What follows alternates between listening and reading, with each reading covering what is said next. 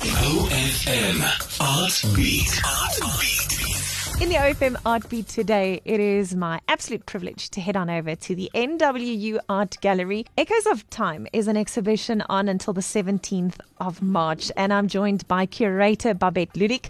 Babette, welcome to OFM. Thank you. What are we reflecting on in Echoes of Time, and whose works are you representing? So, Echoes of Time is a body of work created by Coral Fourie.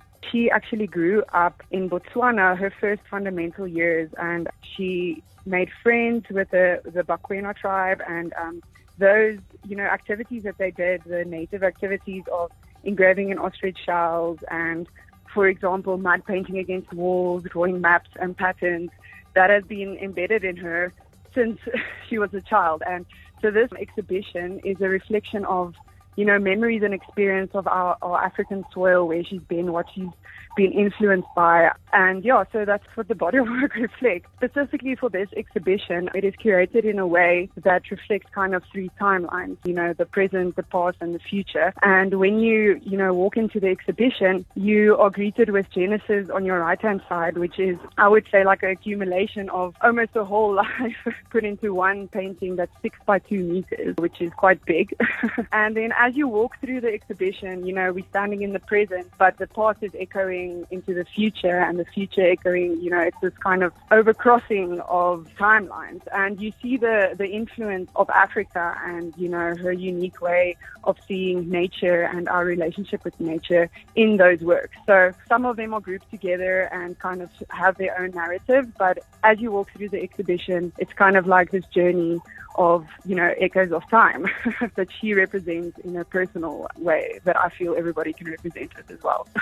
Now, Coral Fourie is your first legacy artist uh, that you are hosting at the NWU this year. What is your initiative in that regard? So she was chosen. So Amogeleng is the curator of the Northwest University, um, and I was gotten in to curate this specific exhibition. And I think Coral is a perfect example of a legacy. You know, her unique relationship with Africa, and I think we can all, in a way, reflect on that as well. I think what makes it even more special is that I am her granddaughter as well. So in a way, she kind of carries over a little bit of that legacy to me to carry it over as well.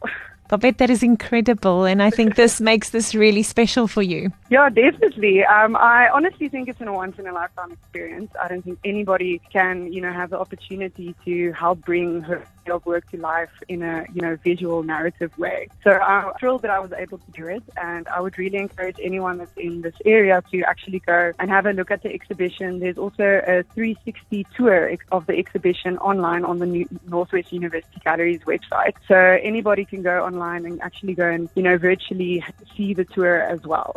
Babette Ludick joins me, curator of Echoes in Time, on at the NWU main gallery until the 17th of March. If you want more details, 018 299 4341. Babette, thank you so much for your time today. Thank you so much. Thank you for your time as well. OFM Art Beat.